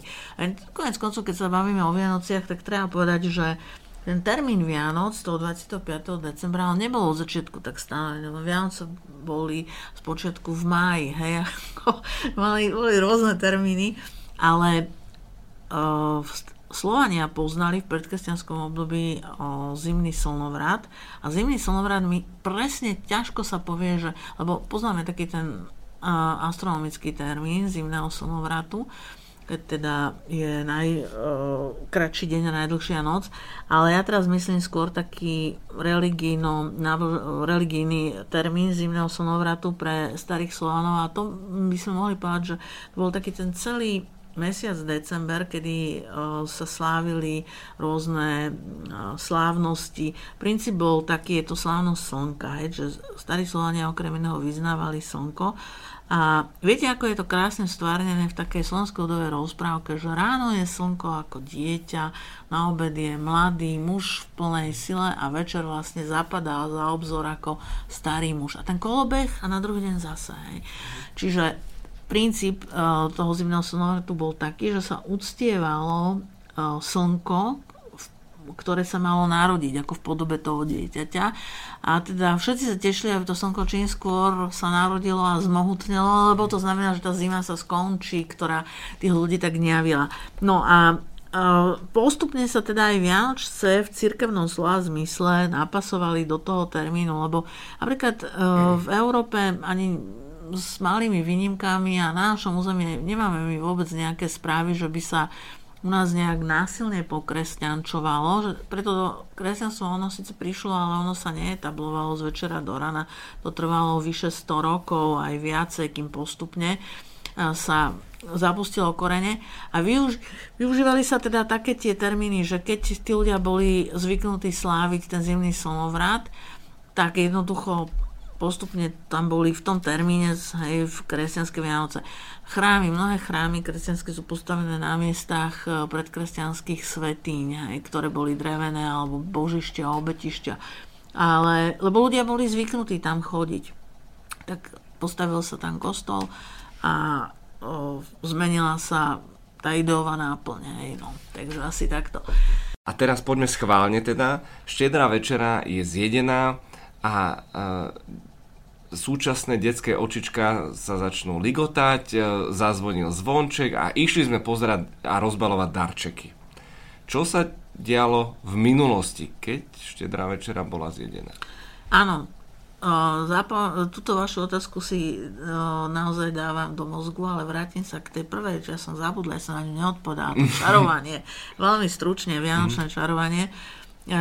Poviem aspoň niektoré také zaujímavosti, že kedysi sa štedročerný stôl obtočil reťazov, tie nohy, a celá rodina sa na to reťaz dala uh, nohy, na, lebo to bol ako stôl, stôl má 4 nohy, tak tam sa dala reťaz, ktorá je pevná, železná, neroztranete. Symbolizovalo to súdržnosť rodiny, že aj keď počas roka tí ľudia, lebo viete, aj vtedy boli profesie, ja neviem, olejkári, pláteníci, murári, drotári, ktoré to boli profesie, kde tí muži chodievali na 3 čtvrte roka mimo rodina, ale na Vianoce sa vždy chceli vrátiť. A teda znamenalo to, že keď ich cesty, práce, osudu, života zavejú kdekoľvek, rodina ich vždy z otvorenou náručou bude čakať, čiže proste aby symbol toho, že majú sa kde vrátiť. Potom v mestách, a toto je taká zaujímavosť, to hovorím už ako kuriozitu, eh, v, keď bola taká veľká priemyselná revolúcia na Slovensku po druhej svetovej vojne, sa začalo veľmi Slovensko rútiť dopredu milovými krokmi v priemysle, tak sa aj veľa ľudí stiahovalo z vidieka do miest. A niektorí ľudia si ako tú tradíciu chceli ešte uchovať, ale teraz viete, už v tých prvých panelákoch, bytovkách ťažko bolo s reťazami, tak si robili papierové reťaze mm-hmm. ako, ako symbol aj, a bola to vyslovene len ako symbolika. Ale nehovorte mi, že potom ešte aj C. Či tie sa neujali ako reťaze? Vidíte, to ma ani nenapadlo. S tým som sa nestretla, ale stretla som sa s tým, že sa normálne vyrábali také okay. akoby... No, uh, pod stolom bola sekera, ktorá, pretože sekera má drevené porisko a teraz to ostrie tej sekery je proste zo železa, mala znamenať, nebolo to, vyzeralo to brutálne, čo som povedala, ale to si bola symbolika toho, že všetci členovia rodiny mali mať tuhé zdravie počas nasledujúceho roku. Dávala sa tam otiepka slamy, čo symbolizovalo ten biblický príbeh, že Kristus ako Boží syn sa narodil v jasličkách na slame v chudobe a dával sa tam nejaký šechtár s mliekom, čerstvo nádojením. To, to mlieko bolo takou základnou surovinou pre našich predkov, preto tak veľa ľudí teda malo tú kravu, lebo z mlieka sa mutilo maslo, robil sa tvároch, smotana, čiže všetko vynikajúce produkty. Takže toto bolo pod stolom na stole, okrem okrem teda tých jednotlivých potom chodov, ktoré tam prichádzali, tak tam bol v nejakej malej myštičke boli oriešky, jablčka. Kto sa ináč robil napríklad aj takéto štedrovečerné veštenie, že každý člen si zobral, každý člen rodiny si niekde, kde bolo jablk menej a boli zácnejšie, sa to robilo tak, že proste vždy sa poveril jeden člen rodiny, ktorý jedno jablčko prekrojil a to malo symbolizovať ako celú rodinu. A teraz ten jaderník buď bol pekný, jablčko bolo zdravé. U nás doma. Akože to bola, to bola taká tá pozitívna väždba. No a ak tam bola nejaká utajená hnieloba, už to bolo horšie. A kde boli jablčka dostatočne, dostatočným produktom, tak tam si každý rozkrojil svoje. A podobne to bolo s orieškami. Boli to celé oriešky, ktoré si každý teda rozlúpol a ten oriešok teda tiež z toho, to boli také tie akože väždby. No a potom tam bola napríklad všetko, čo sa čo pestovali mm, v tom, v tej, na tom gázdostve, čiže nejaké obilie a strukoviny, tak z každého trošičku ako symbolicky, aby tej úrody bol dostatok. A viete, čo je zaujímavé, že napríklad tieto plodiny sa nechávali celé Vianočné sviatky v tej myštičke a po sviatkoch sa zobrali a dali sa do osiva na jar, he, čiže sa používali potom, mm. sa verilo, že je to magický čas a že teda aj tie plodiny nasajú niečo z tej, z tej mágie Vianoc a potom sa to odrazí na dobrej úrode. Piekli sa ešte tzv. zoomorfné pečivo sa to volalo, to znamená pečivko, ktoré predstavovalo zvieratá. Reálny počet o, takých zvierat, akých mali na tom gázu, keď mali jednu krávu, jedného konia, tak normálne presný počet zajacov a všetkých tých hydiny. Wow. A to tiež nejedli, ale bolo to tam kvôli tomu, aby sa tá hydina a tie zvieratá držali na tom mhm. gázostve v zdraví, aby ich pribúdalo, aby neodbúdalo. No a, a modernejšie varianty sú potom teda také, že sa dávali šupiny z kapra pod obrúz, lebo to tiež akože symbolizovalo práve takú tú, to bohatstvo. A do peňaženky potom mi no, hovorili. A do peňaženky. A funguje to áno. inak brutálne. Neviem potvrdiť, ale keď to funguje, je to fajn. Tak, tak posluchači viete, čo máte robiť. áno, to je to s tou peňaženkou a s tou šupinou je taký, najmo, tak, taký najmodernejšie tiež asi 50 rokov dozadu sa to začalo robiť, lebo predtým sa dávali iba pod obrús. A dávali sa aj drobné mince, ale tie šupiny sú teda také modernejšie a tá peňaženka úplne najmodernejšia. No a okrem toho teda tam bolo strašne veľa tej, tej mágie, ale spomeniem aspoň to, že slobodné dievčatá chodili triasť ploty a, a potom do komórky, no jasné. Nie, na, potriasli ploty a počúvali, z ktorej strany breše pes a z tej strany, že má im prísť žení, milí, no. Ale o tých čarách by sme teda mohli rozprávať dlho, ale prejdem k tej vašej otázke, ktorú mám tuto uloženú a mm-hmm. teraz som si na ňu teda spomenula, mm-hmm. že tie vianočné darčeky sú. Je to vlastne symbol toho, že sa narodilo mm, Božie dieťa, Boží syn ako dar pre ľudstvo, lebo on sa na Vianoce síce teda ako tak oslovujeme, že je to maličké dieťa v tom Betleheme, ale na Veľkú noc si kresťania pripomínajú, že vlastne už vyrástlo to dieťa, dospelý muž a nechal sa ukrižovať akoby za celé ľudstvo. Čiže to je biblický príbeh. No a dar Boha, že dal ľuďom toho Božieho syna, tak to je vlastne tá pripomienka, prečo sa ľudia obdarovávajú. Aj keď kedysi tie dárčeky boli úplne také z nášho pohľadu možno smiešné, mamičky svojim dcerám po nociach pred Vianocami šili zo zvyškov látky bábiky. Každý chlapec e, túžil mať loptu, akože na lopty boli drahé tak uh, tiež sa šili handrové na jeden futbal, mm-hmm, jeden mhm. zápas mm-hmm. a potom sa mm-hmm. musela vypraviť nová. Čiže dáčeky napríklad mne rozprával na jednom terénnom výskume e, deduško, ktorý už teda mal 90 rokov, že on si pamätá, že pre ňa ako pre dieťa bol absolútne topkový darček jedna mandarinka, ktorú, ja neviem, 5 alebo 6 súrodenci si rozdelili, lebo oni v živote nevideli to ovocie, že čo to je mandarinka. Takže každému sa fakt len po jednom mesiačiku ušlo, aby ani horož, ani dole hrdlom im to nezišlo, ale proste bolo to niečo úžasné. Čiže my si to dneska naozaj nevieme predstaviť, že, že, že ako, ako... Boli tie tarčeky, boli veľmi skromné. Ale zase, aby som nehovorila, že len na, na vidieku to tak bolo, tak viete, šlachta, ktorá má dostatok finančných prostriedkov, tak tiež ale sa učili tie šlachtické deti. Napríklad ja to budem dokumentovať na takom príklade, že v Bratislave u Notre Dame, to je tak e, v centre mesta, sa to tak volá. Je to teraz uh, už len, je tam kláštor, ale kedysi to bol aj kostol je tam, ale kedysi tam bola dievčenská škola Notre Dame pre šlachtické uh, cery. To bolo v tom koncom 17. a 18. storočí, keď teda Prešporok bol korunovačným mestom. Chvíľu tu bola aj Mária Terezia a väčšina takých, e, väčšina nielen uhorskej, ale teda aj Habsburgovci a, a tieto vysoké aristokracie v strachu pred Turkami im bol dobrý aj Prešporok. Okay? Tak proste jednoducho tu založili školu pre, e, pre tieto dievčatá z aristokratických rodín. No, a tú školu našťovala aj Maria Terezia, ako, teda nie ako žiačka, ona našťovala ako sponzorka. A boli tam teda tieto reholnice Notre Dameky.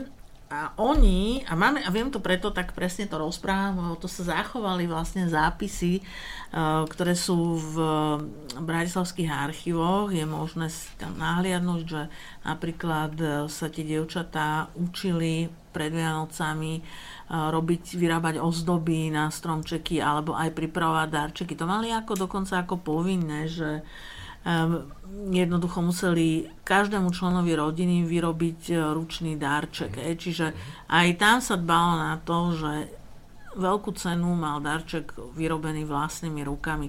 A mne toto napríklad aj chyba, že viete, že Dneska tiež e, každá rodiča poteší, keď mu dieťatko trojročné nakreslí pod stromček krásny darček, ako, alebo aj mimo stromčeka, ale možno aj my dospelí by sme mohli byť kreatívnejší a dávať si také trošku skromnejšie, ale s láskou vyrobené darčeky. Mm-hmm.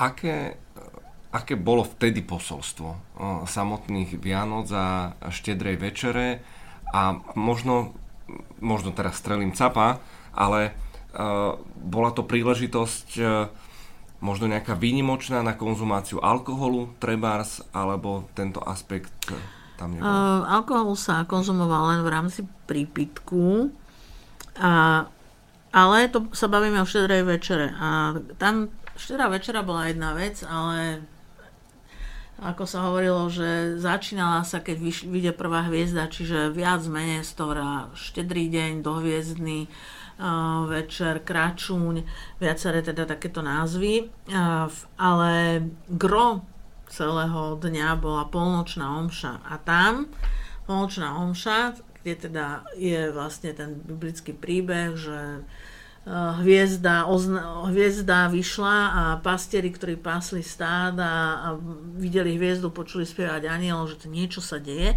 No a to je, začínala o polnoci a prekropila sa samozrejme už po polnoci, končil post, takže tí najväčší hladovší, ktorí sa vrátili z polnočne, lebo chodievalo sa kedysi celé dediny, chodili centrál, do centrálneho kostola. Mnohí ľudia to dodržiavajú, že a tak nechodia do kostola celý rok. A na tú polnočnú si nenecháme ujsť. Je to raz v roku, že je o polnoci a je to samozrejme, atmosféra je úžasná, lebo tie chrámy sú krásne vyzdobené, spievajú sa, spieva sa tá legendárna Tichá noc, ktorá je teda, ktorú vymyslel istý nemecký učiteľ a je takou až hymnou teda Vianoc. No, takže a tým sa už, tým sa končil pôst a prvý sviatok, sviatok Božieho narodenia, prvý sviatok Vianočný, alebo druhý sviatok Vianočný, sviatok svätého Štefana, tak tam e, tiež sa nieslo v veľmi slávnostnom, samozrejme, e, duchu.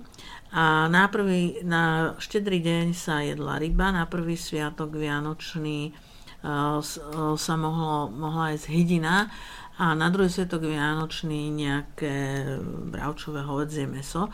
A tu by som povedala, že a to bol napríklad rozdiel, že na o, nový rok sa nikdy nejedla hydina, lebo by šťastie uletelo. Hej? Mm-hmm. Čiže, no, a tam, keď, keď pri tom alkohole, keď sme tak, um, tak viete, no, u nás to na Slovensku tradične, my sme tak trošku Teraz už, ale ešte stále to, si trúfam povedať, že sme taká patriarchálna spoločnosť, predsa máme málo žien v politike, málo žien vo verejných vysokých funkciách, no ale dobre, to necháme na inokedy, ale teda chcem povedať tým to, že e, muži na Slovensku pili vždy v krčme. Hej. To bola taká, proste oni si tam poklebetili, poriešili problémy, vypili si. Ženy do krčiem nesmeli ani chodiť, bol zákaz kedysi, žena, ktorá by išla do krčmy, hm. by ju nepustili. Tie ženy obyčajne uh, chodili, posielali deti, aby ťahali tých mužov hm. z krčmy preč, ale ženy, nehovorím, že to bolo na bežnej báze, ale však uh, keď prišla susedka, uh, ženy držali kľúč od, od vlastne nejakej špajze, kde mali uskladnené potraviny a samozrejme aj pálenku, pretože mužovi len naliali len teda príležitostne, hej, však on aj tak chodil do krčmy, ale viete, keď prišla susedka, k susedke, tak uh, oni si dali, hrkli si, hej, či, čiže to bolo cez rok. Na, na tie Vianočné sviatky no, samozrejme bolo dovolené, uh, aby si sa teda za ten kalištek si dali samozrejme hlavne na Štefana, to bol druhý sviatok Vianočný, lebo ten prvý sviatok Vianočný bol taký veľmi komorný. Tam sa nechodilo kedysi na návštevy. Rodina si to užívala, že boli spolu, chodili koledníci, vinšovníci a proste bol tu, bol tu, tie formy toho ľudového divadla boli prekrásne. Celý rok sa na to čakalo, takže ľudia si to fakt veľmi užívali. A druhý sviatok Vianočný bol sviatok, kedy sa, napríklad už sa robila zábava na Štefana. Štefanské zábavy to tiež zostalo v niektorých regiónoch dodnes. Lebo, tak som hovorila, posledná zábava bola na Katarínu, potom bol ten post, keď tie zábavy neboli, tak už mladí boli natešení, aby mohli tancovať do rána. No a už to bolo uvoľnenejšie, čiže tam, áno, tam sa chodilo po rodinách, si navzájom si blahoželali, vinšovali, susedia sa naštevovali, no a ten pohárik mm-hmm. sa vždy teda mm-hmm. dolu hrdlom šmikol. A pokračujeme ešte chvíľočku v tých kratochvíľach zimných. Uh, aké boli príležitosti, lebo predpokladám, že nechodili veľmi na, na luxusné dovolenky do tepla a asi ani lyžovačky ešte neboli celkom na vzostupe. No boli, boli, boli. Šlachta, viete, sídla, Uhorská šlachta mala veľa zimných sídel na území nízkych a vysokých Tatier kde...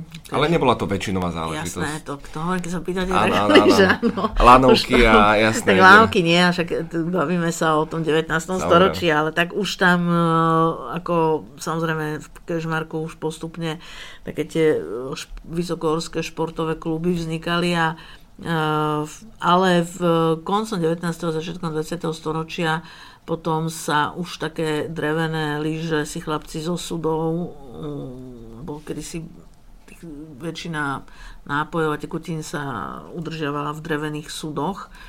A to bola ináč taká profesia bednári, to už ani dneska mm-hmm. nie, nie samozrejme. A súdy sú z iných materiálov ako z dreva, takže keď bol starší súd, tak proste sa, sa rozobral na tie lišty a chlapci si urobili lyže. No. Mm-hmm. A, ale Alebo bolo to hokejky. také, áno, bolo také improvizované samozrejme. No ale kratochvíľ boli, však sa schodilo sánkovať. Uh, Korčule v Bratislave, uh, železná studnička, Viete, to bolo, vyzeralo úplne ináč ako dnes. Tu nedaleko je, ak pozerám, tak zasnene von oknom. Ja vidím, vidím už jak sídlisko. no, úplne niečo iné. Čiže boli tu, na, máme tu rybníky, ktoré ešte sa zachovali, ale no, pri väčšine tých rybníkov boli rôzne také noblesné e, reštaurácie. A vyzeralo to tak, že si predstavte, že tancujete na hudbu na korčuliach pekne s priateľmi, príde čašník na korčuliach, donesie vám varené víno, grog, punč, takže boli tam rozmiestnené priamo na, na tých mm. zamrznutých rybníkoch aj stoliky, človek si mohol sa osviežiť, zajesť si a stále mal korčule na nohy, aby mohol korčulovať. Dokonca nielen cez deň, ale teda postupne Bratislava mala už v polovici 19. storočia mm, prvý stromček, ktorý bol a bol osvetlený normálne svietiacimi žiarokami, bol práve v Bratislave a bolo to na mieste, kde je dneska staré národné divadlo a vtedy tam nestala ešte tá budova, ale bola stála tam budova tzv. mestského Stavovského divadla. Tá potom e, už nevyhovovala, bola malá, tak sa už koncom 19. storočia začal stavať nové divadlo a niekedy v 21. tak nejak sa dostávala budova. No takže tým chcem povedať to, že postupne tá elektrifikácia v tej Bratislave bola predsa len taká rýchlejšia a dorazila aj na tú železnú studničku, takže už večer, keď v zime je už tma o 3. o 4. ale tí krásokorčuliári a športovať tam mohli, pretože im hrala hudba, mali to osvetlené aj so všetkým komfortom. Čiže každé mesto malo nejakú takú oblasť, kde teda sa dalo samozrejme ten čas tráviť aj športovo, športovo najmä sanky. Sanky sa vyrábali aj v domáckej produkcii a teda deti samozrejme každý kopček využili, aby sa vybláznili, vysankovali gulovačky a potom už teda tie prvé korčulky, také zo začiatku pre deti to boli také kľúčikové. Tak, takže mm, áno, to, šp- uh-huh. to športovanie bolo. Uzavrime to uh, celé samozrejme v zábavnom duchu, pretože prichádza nový rok, prichádza Silvester a to je dokonalá zámienka, špeciálne posledné dekády pre mnohých spustiť sa z briežku a používať nejaké tie kvalitné materiály, prípadne petardy a ohňostroje. Ako to bolo v minulosti? Riešili vôbec naši predkovia prelomy rokov? Bol to sviatok alebo bola to bežná no, záležitosť? To, teraz by sa budete čudovať, lebo, lebo o, naši predkovia Silvestra riešili čisto pracovne od Božieho rána. Poviem ako, vo veľa, vo veľa obciach sa vtedy volil nový richtár mm-hmm. a, a celá tá dneska by sme povedali, že starosta, poslanci aj moderným jazykom a robilo sa vyučtovanie, čo znamená, jak tá obec hospodárila. Keď dobre, to sa obyčajne robilo v krčme, a keď dobre, tak každý chlap ešte starosta ich pozval na pohárik, keď teda dobre gazdovali a keď tam boli nezhody, tak bola zvada, to celý deň zás, deň uh-huh. Ale robil sa napríklad tzv. plátenický komput, to znamená, plátenici to bola profesia mužov, ktorí predávali plátno zo Slovenska, dostali sa až do Grécka, na územie dnešného Ruska, čiže Egypt, dokonca do Egypta, čiže naozaj oni si robili potom také vyučtovanie koncoročné, že koľko zarobili a, tak ďalej. No, takže po väčšine sa ten Silvester e, od rána do popoludnia niesol v takej pracovnej a živej atmosfére. A večer sa išlo do kostola, kde bola taká ďakovná pobožnosť za ten rok a tam tiež bolo vyučtovanie. každá, každá fara nejak hospodárila. Hej, čiže jednak sa účtovalo, že na čo sa minuli peniaze, ale jednak aj praktické veci účtovanie. Napríklad, viete, od stredoveku od ráneho stredoveku vznikali cirkevné matriky a to bola vlastne štatistika, pretože tam sa zapisovalo, kto sa kedy narodil, koľko detí sa narodilo, kto zomrel, koľko ľudí zomrelo počas toho roka z tej dediny napríklad, alebo aj z mesta, alebo to sa robilo aj v mestách. Takže to takéto vyučtovanie. No a samotný Silvester v tom slova zmysle, ako to my dnes poznáme, neexistoval. Uh, Polnočný ohňostroj a Samozrejme. Dlho, ale napríklad v mestách, zase by som to teda povedala, tak viete, už koncom 19. storočia v Bratislave samozrejme už ten Silvester bol, teda ohňostroj bol nad Dunajom, či tam sa, ale to bola vyslovene len ako symbolika, sa strieľalo sa z diela, hej, rovnako tak na Nový rok sa vítal Nový rok s tým výstrelmi z diela. Čiže v malej miere áno, ale nebolo to tak ako za posledných 30 rokov možno sa tie Silvestre, tak v tých mestách, lebo však za sociku to tiež nebolo, ale za tých posledných 30-35 rokov už to, tak vaša generácia to už berie ako samozrejme vec, že teda na Silvestre bohatý program v meste a aj ten, s tým úmyslom sa to teda robilo vlastne, aby sa tí ľudia tiež v tých mestách mohli stretnúť, zabaviť sa. Mm. Akože isté, že ten úmysel bol vynikajúci, ale tak viete, vždy sa nájde niekto, kto trošku vybočí z toho rámca, tak, eh, takže takto. No. Kedy si, ešte by som spomenula, že na dedinách polnoc sa ohlasovala tak, že mládenci práskali bičmi. To sú také pastierské biče, tie sú veľmi špecifické, sú také krátka rukoviatka a veľmi dlhý, ako teraz by sme to odborne nazvali, proste taký ten bičík je dlhý, hej, a tým sa práska. Mm-hmm. A to bolo umenie, ako vedieť o, do, s tým bičom tak zapraskať, aby to...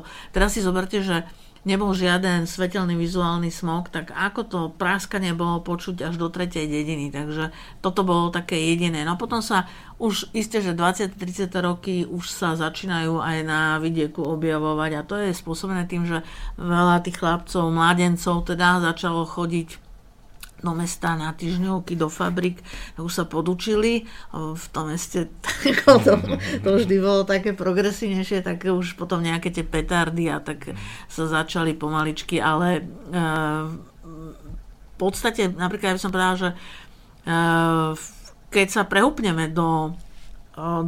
storočia, tak uh, tie 30, 20. 30. roky uh, sa začala v mestách taká tá éra, napríklad, ja to spomeniem na Prešporku, lebo Brajslavo tom je najbližšie ako rodné mesto, tak viete, hotely, ktoré, veď mnohé hotely už staré e, ne, nestoja, ale veď ja neviem, spomeniem aspoň také, ako ja som 50 tá moja generácia, my sme, to boli vychýrené silvestrovské zábavy, povedzme v hoteli Devín alebo v hoteli Kiev, mm. Hej, že, kde to bolo naozaj na úrovni, že proste bola elegantná večera a potom trebalo sa pekne nahodiť a teda tancovačky do rána. Čiže za socializmu e, bolo možné, a, a to, to začalo už za prvé republiky, že tom mestskom prostredí sa robili také tie silvestrovské plesy a báli, že naozaj bolo možné teda mm, sa, sa zúčastniť nejakej zábavy a počas socializmu tiež, aj keď teda veľa ľudí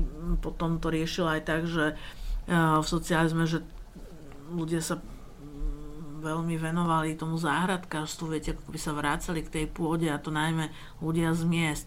Túžili mať svoje záhradky bolo také obdobie, keď teda každý chcel byť záhradkár, lebo každý mal nejaké tie korene, hej, v tom, mm, na tom vidieku. A za mladí to ako človeka nebaví, ale v stredný, starší vek, tak návrat ku koreňom, takže záhradkárstvo a chalupárčenie. No a veľa ľudí potom v podstate po sviatkoch Silvestra trávili na tých chalupách spolu s priateľmi, čiže aby ako jednak vymenili ten mestský vzduch záhorský No a dneska je to tiež trend, že veľa ľudí ide na silvestrovskú lyžovačku alebo si partia ľudí prajme niekde chalupu, chatu a chcú teda spoločne. Je to ako forma zábavy. A často od, od rána až do polnoci už potom sa nevládza niekedy ani ťahať do tej polnoci, ale kedy si teda to bolo diametrálne odlišné. No a samozrejme e, Silvester a následne o hodinu potom Nový rok je vlastne uh, vždy ako keby nová etapa v živote človeka, že teda mm, je tam tá šanca, preto sú aj také tie predsavzatia, že novoročné a tak ďalej, lebo človek, vždy to nie je náša záležitosť, to, to je záležitosť starých Rímanov a Grékov a antického sveta, ešte aj predantického sveta, kedy, kedy sa tie, nový rok vždy oslavoval, aj keď to nebolo vždy 1. januára, ale tak viete, máme solárny a kalendár a lunárny a napríklad u nás e, pravoslávni kresťania tam tí sa riadia julianským kalendárom a my gregorianským, už tam mm-hmm. ten posun je teda minimálne tých 13 dní, myslím, je to. Tak e, ale nový rok vždy uh, znamenal, ako keby sa vítal preto aj radostne, lebo ľudia vždy dúfali, že to bude tá nová etapa života, ktorá bude lepšia, krajšia, bohatšia, plnšia ako tá stará, ktorá končí. Pani Nadaska, ja by som vás vedel počúvať celé hodiny, dni a týždne. Ďakujem za vaše neuveriteľné znalosti, fakt vy ste úžasná encyklopédia a klobúčik dole. Ďakujeme za tieto krásne spomienky a ani nie, že spomienky, ale to sú naozaj veci, ktorými žili naši predkovia a vy ich stále udržiavate takto v realite a pri živote. Ďakujem veľmi pekne. Ja ďakujem, že sme si tak dobre porozprávali. Dúfam, že ja sa teším, že ste nezaspal pri tom. už sa tak, už je tak šero, už to tak berie človeka na spanie, ale tak bol ste v strehu a vždycky si, ste mi vedeli dať nejakú tú otázku, tak som rada, že ste to vydržali. Dúfam, že spolu s vami aj naši poslucháči. Ďakujem veľmi pekne za pozvanie a ja som sa naozaj vyrečnila, vyšantila, takže ďakujem aj za túto možnosť. Našim úžasným hostom bola pani etnologička Katarína Nádaska. Ďakujeme krásne, želám želáme pohodové sviatky, príjemné Vianoce, všetko dobré, doprajte si, oddychnite si a nech sa vám darí. Podcasty Generali Balance nájdete na všetkých známych podcastových platformách a samozrejme aj na webe www.generalibalance.sk, kde nájdete aj ďalšie skvelé tipy pre vybalansovaný život. Odporúčame vrelo aj náš archív a sledujte nás aj na sociálnych sieťach zvlášť na Instagrame a na Facebooku. Všetko dobré, šťastný nový rok a nádherné Vianoce. Želášte Vajzele.